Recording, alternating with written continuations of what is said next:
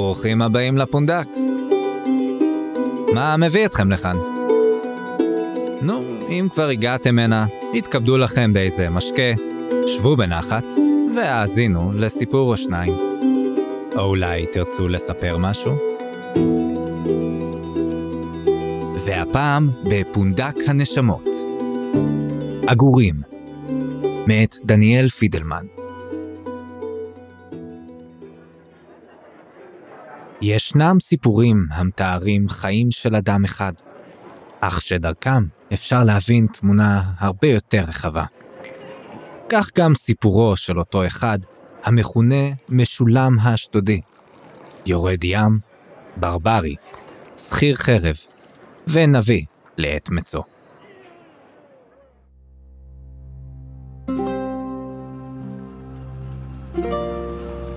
מה זה? הצבעתי ושאלתי. הקורינטי הצביע עליי חזרה. אמר כמה משפטים זריזים בשפה שלהם וצחק. כולם צחקו. אני יודע את שפת היוונים, שלא תגידו.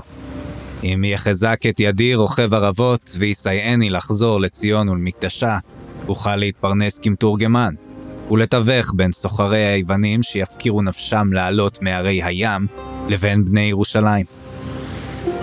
כוח לעסוק במלאכה ודאי לא יישאר לי. חיים אחרים בחרתי לעצמי. כבר כמעט שנתיים שנלחמתי עבור היוונים ובקרבם. פעם עבור פוליס אחת, ופעם עבור אחרת. אני בקיא ומנוסה בלשונם, אבל כשהם שחים אותה ביניהם, בשקט ובזריזות, זו כבר לא לשון של אדם. נדמתי באוזניי כשפת ציפורים. רק מילים ספורות קלטתי. ברברוי. בסדר, שיהיה ברברוי.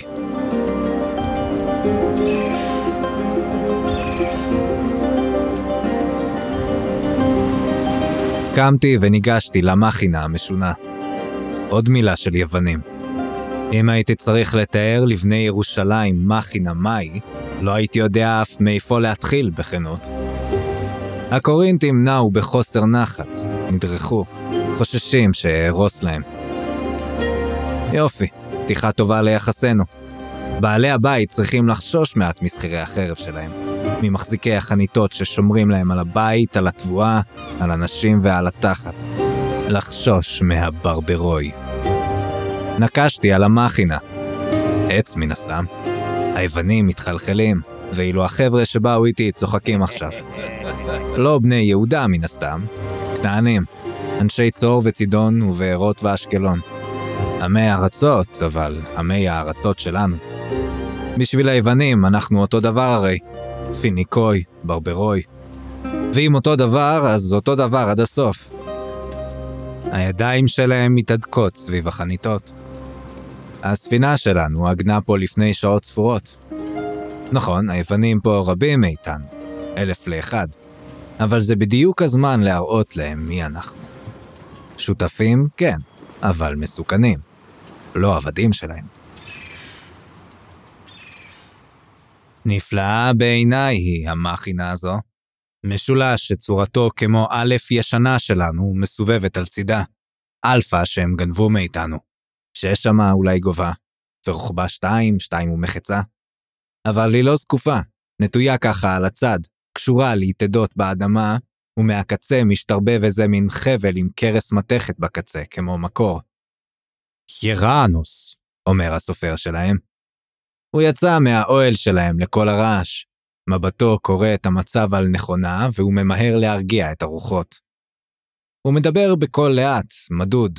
קולו ועיניו מזכיר לי את הסופרים שלנו בירושלים. זה יראנוס. זה עוזר לנו להרים אבנים. זה עוזר לנו לבנות חומות. גם הזקן המטולטל שלו מזכיר לי את הסופרים שלנו, יחד עם הרצון ששב ומתעורר בי להתקרב לאט-לאט כמו חתול, לתפוס ולמשוך מטה. בירושלים לא הייתי מתלמידיהם של סופרים וחכמים. קור וכתוב בקושי יש לי, רק זכר האותיות. כילד אהבתי למשוך בזקנים, ולאחר שהפסיקו משובות הילדות להצדיק תאווה זו שלי, הקפדתי למצוא תמיד איזה פלג לדבוק בו, שייתן לי האמתלה להשפיל את סופרי הפלג שכנגד. לכן אני פה. כבר עשור שמכלה את בחרותי בשדות זרים. כבר שנתיים באיי גויי הים היווני. הסופר היווני פושט ידיו באחווה, אבל משהו מנקר בי. הוא צוחק עליי, אני מבין. השפתיים שלי מתעכלות בחיוך שלפני התגרה. גרנוס? אני שואל. הוא מצליב את האגודלים, ועושה תנועות של כנפיים עם אצבעותיי. גרנוס הציפור? פרפר, מזל טוב. הם קראו לי בריון, סופרי ירושלים. סכנה לעיר יותר מן האדומים הפושטים עליה מהמדבר. אבל טיפש הם לא קראו לי. והסופר הקורינטי לא הולך ללעוג לי על אחת כמה וכמה. מספיק אני מבין משפת הציוצים של היוונים כדי לדעת שמעטלים בי. אדם לא יכול להיות יורד ים בלי להכיר את שפת הים. השפה בה הים הגדול מוסר את סימניו לכל שיש בו דעת לקרוא. אין אדם שלא מכיר את הגרונוי, העופות האדירים החוצים אותו עם עונות המעבר, נושאים בשורות לאדונם זיז שדי וזורים ברכה על כל אשר יראום. אגור, בלשוננו. אתה צוחק עליי, סופר, אני מרעים בקולי. מה זה המכינה הזו? איזה גרנוס? כמה מהחבר'ה שלהם קמים, ניגשים. גם כמה משלנו. גם זה טוב, לפעמים צריך שיחזיקו אותי, שלא אצא מכליי. הסופר מעיף מבט על הקורינטים, מרגיע אותם בתנועת יד, מחייך.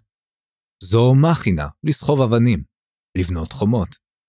אנחנו קוראים לה עגור בגלל התנועה שלה. גם הוא עושה ציפור עם הידיים שלו. אני מוצא את עצמי מרותק, כמו מול הסופרים שלנו. הקול המלטף, הגבות הסוערות, מזכירים לי את נחום, בספרו לנו על יוסף בתוך הבור. יוסף אדון מצרים. כילדים ישבנו למרגלותיו, וידיו נאות וטובות בפנינו את קורות אבותינו. את בן ישראל אשר הושלך מביתו ועלה לשלוט בבירת העולם. נחום היה מהבודדים שעלו ממצרים, והוא לא חסך במילים בתארו את פארה ואת הדרה. מאוחר יותר, כשנכפפה קומתו ושלי צמחה, ואני התנשאתי מעליו ראש ומחצה, משכתי הרי בזקנו, ובעטתי בו והפלתיו אל ביב השופכין על הדבר אשר אמר בדבר הנשים הנוכריות. כולם סביבי השתתקו, היוונים והפיניקוי, כולם הסתכלו עליי, ואני הבנתי שמחכים לתשובתי. מה השם שלך? שב ושאל הסופר. ואני, כהרגלי, פלטתי את השם שלי עבורם. משולם, אמרתי. משולם האשדודי. משולם, כי לא בעמי אני יושב, ושם הקודש שלי לא נועד לאוזני גויים. וכל מעשיי לשם התשלום שאקבל. איש אשדוד, כדי שאם אמעל או אשחית, לא יבואו אויביי לחפש את ירושלים לנקום בדמי. יש לנו די אויבים הרי. שני האשדודים שלצידי לא חושפים את התרמית. דבריי ידועים להם, ואנחנו אחים הרי. אחד היוונים מזדעק, ניגש אל אוזנו של הסופר, לוחש לו משהו בקול רעש גדול, ושוב אני קולט את הברברוי, וחושף שיניים. הסופר משגיח בכך, ומצהיר בקול, לאט, בחיוך, כמדבר אל תינוקות. כל המדבר לשון הלני אינו ברברי. כל מי שבא לרכוש חוכמה. חברינו כאן הלנופילים, וכשימלאו בה, אולי יהיו הלני ממש. חוכמה גם כן. כאילו זה מה שיש להם. חוכמה אחותו. הסופר היווני מציג את עצמו גם כן, מסביר את עיקרי דרכה של המכינה, את האופן בו היא מרימה את האבנים הכבדות גבוה גבוה כדי להנחית אותן במקום בו הן צריכות להיות, לחסוך את הגב של האנשים, לחסוך בגב שלנו. זה המעגן הקרוב ביותר לעיר, הוא מסיים. האבנים יגיעו מחר, אולי מחרתיים, ויש לנו ארבעה חודשים לבנות את ביצורי החוף, לשמור עליכם כשאתם שומרים על העיר. האחרים נלהבים, נוגעים בחבל ומסובבים בגלגל תחת הדרכתו של הסופר, שממשיך להאכיל אותם מכף ידו. יהיו הרבה אבנים, אבל אנחנו הרבה אנשים. חומות ממש פה ופה. ופה המצוק יעשה את העבודה. נעשה ונצליח. האויבים לא יודעים מה יצפה להם. נעשה את העבודה טוב, והם ישתינו במכנסיים ויברחו. עבודה של זיעה במקום עבודה של דם. אני סתם עומד ושותק, הוא מרגיש ככה מטומטם. רק לפנות ערב, כשכולנו יושבים סביב המדורה, הסופר שב ומתקרב אלינו, מתיישב לצידנו. כל המשולמים של כנען. הוא מתחיל לשאול שאלות על השפה שלנו, המנהגים שלנו. שב ומתעורר בי משהו, וכשהרוד מסיים לתאר בפניו את הגשרים של האי של צור, אני מתרומם מעט מהסבתי, ושואל, אבל למה אתם קוראים ככה למאכינה? למה גרנוס? בגלל איך שנראית? החכם מתחיל לענות, ואז קוטע את עצמו, ואז משתתק. הרשת חולמנית עולה על פניו, ואז הוא ממשיך שוב. כך היה לנחום כאשר תיאר את הדרה של ארץ מצרים. מספרים אצלנו שפעם אחת עבד הפייסטוס בנפחייה שלו בחוץ, וכשהוא עובד, הוא לא רוצה שיטרידו אותו. והנה, החכם סופק את ידיו ומביט סביבו, ונתקל במבטים שלנו. הוא שב אחורנית. הפייסטוס, איך אומרים אצלכם את האל שהוא חרש ובונה? הוא מסתכל עליי, מצפה לי תשובה. קושר וחסיס, מספיק הרוד לפלוט את העבודה הזרה שלו רגע לפני שאני רוטן בזף, בצלאל. בדיוק, מתלהב הסופר היווני. אז בצלאל עומד עם הנפחייה שלו בחוץ ומחשל, והוא שונא הפרעות. ואז לפתע, פלופ, משהו נופל על ראשו, כמו כתר משמיים. והוא מסתכל מעלה, והנה לשלשת של ציפור. והציפור עפה מעליו, שמחה, לא מבחינה בו. והוא ממשיך לחשל, אותו... הוא מסתכל על הרוד, מנסה להיזכר בגרסה שלו ומוותר. אותו בצלאל, ושומע ציוץ של ציפורים. הולך, מגרש אותם, אבל דעתו כבר סטתה. הוא לא יכול לשוב ליצירה. מה הוא עושה? אני מגרד בראשי. הרוד פולט משהו, אבל הסופר לא מבחין אפילו בניסיונות שלנו. זו שאלה סופרית, כמסתבר, שאלה לצורך תשובה. בצלאל הולך למערה שלו, עובד 40 יום ו-40 לילה, וטווה שם רשתות מיוחדות. רשתות בהן הוא לוכד את הציפורים, אבל לא כדי לצוד אותן. לא כדי לאכול. זה רשתות מיוחדות, רשתות עשויות אותיות ומילים. רשתות בהן אפשר ללכוד כל מה שבעולם שיעבוד סביבו. הציפורים עמלות, אבל עבורו. עבור האלים תחילה, ואז עבור האדם. הגור מוריד מקור, חומה נבנית, העורב מוריד מקור, ספינת האויב נלכדת. כוח של עופות וחיות במכינות שלנו. הברכה שלהם גם. הוא נראה מרוצה כל כך, הסופר הזה, ואני חייב לענות כנגדו, שלא יחשוב. גם הסופרים שלנו עושים את זה, אני מתפרץ. לוכדים ברשתות של מילים ושל אותיות. הוא מרכין ראש, מתעניין. או, כיצד למשל? שפתם שבפי לא מספקת. לא ציפורים, אני אומר, רוח אלוהים. הסופר מניד ראשו בהיכרות, אולי במעט אכזבה. כן, אומר, אנתוזיאסמוס, גם אנחנו עושים את זה. הכנענים סביבי צוחקים עליי עכשיו. כנענים ויתר עמי הארצות. כמה שאני שונא אותם עכשיו. כמה שלבד אני בארץ נוכריה זו.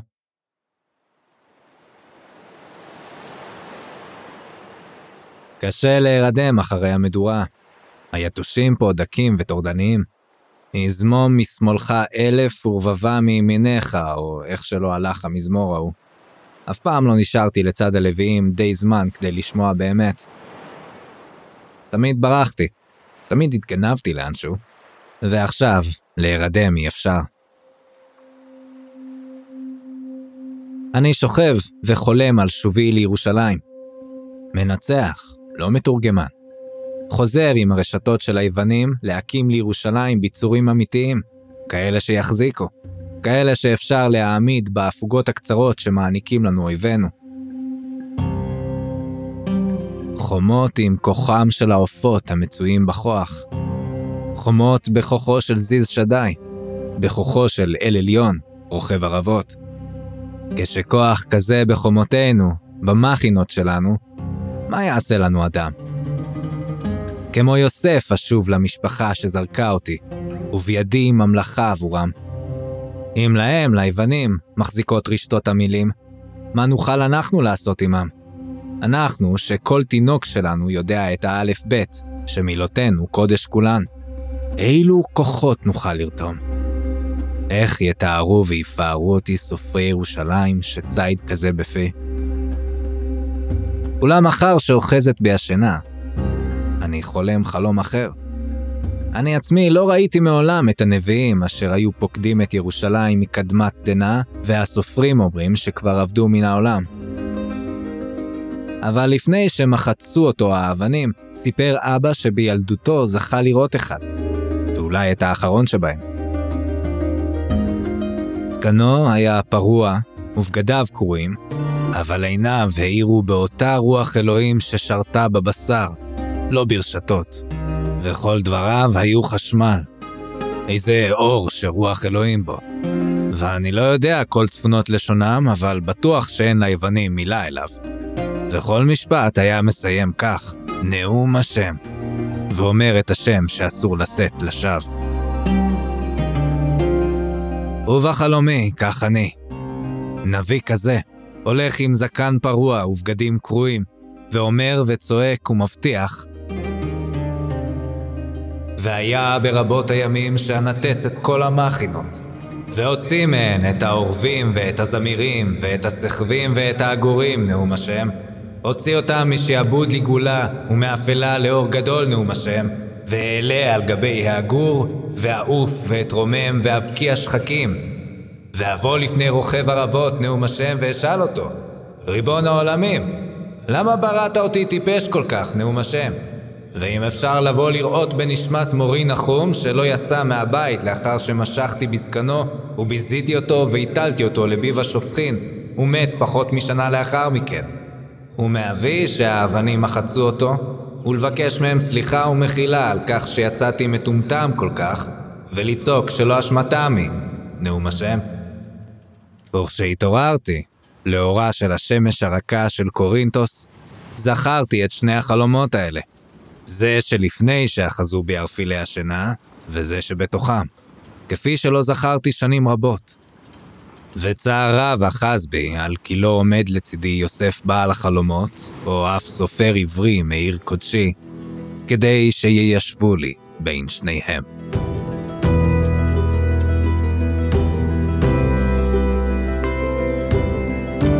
תודה שהאזנתם לעוד פרק של פונדק הנשמות. פודקאסט סיפורי פנטזיה יהודית מקוריים מבית שעטנז והיזיון. לדיונים, יצירת קשר, מעקב ותמיכה, חפשו את הלינקים בתיאור הפרק. יוצרי הפודקאסט, דניאל פידלמן וחיים גורוב גלברט. מגיש ועורך הפודקאסט, חיים גורוב גלברט. תודה מיוחדת ליוצרי ויוצרות שעטנז שחלקו איתנו את הסיפורים ששמעתם. לינקים לדפיהם יימצאו גם הם בתיאור הפרק. ועד הביקור הבא שלכם בפונדק, להתראות, נשמות.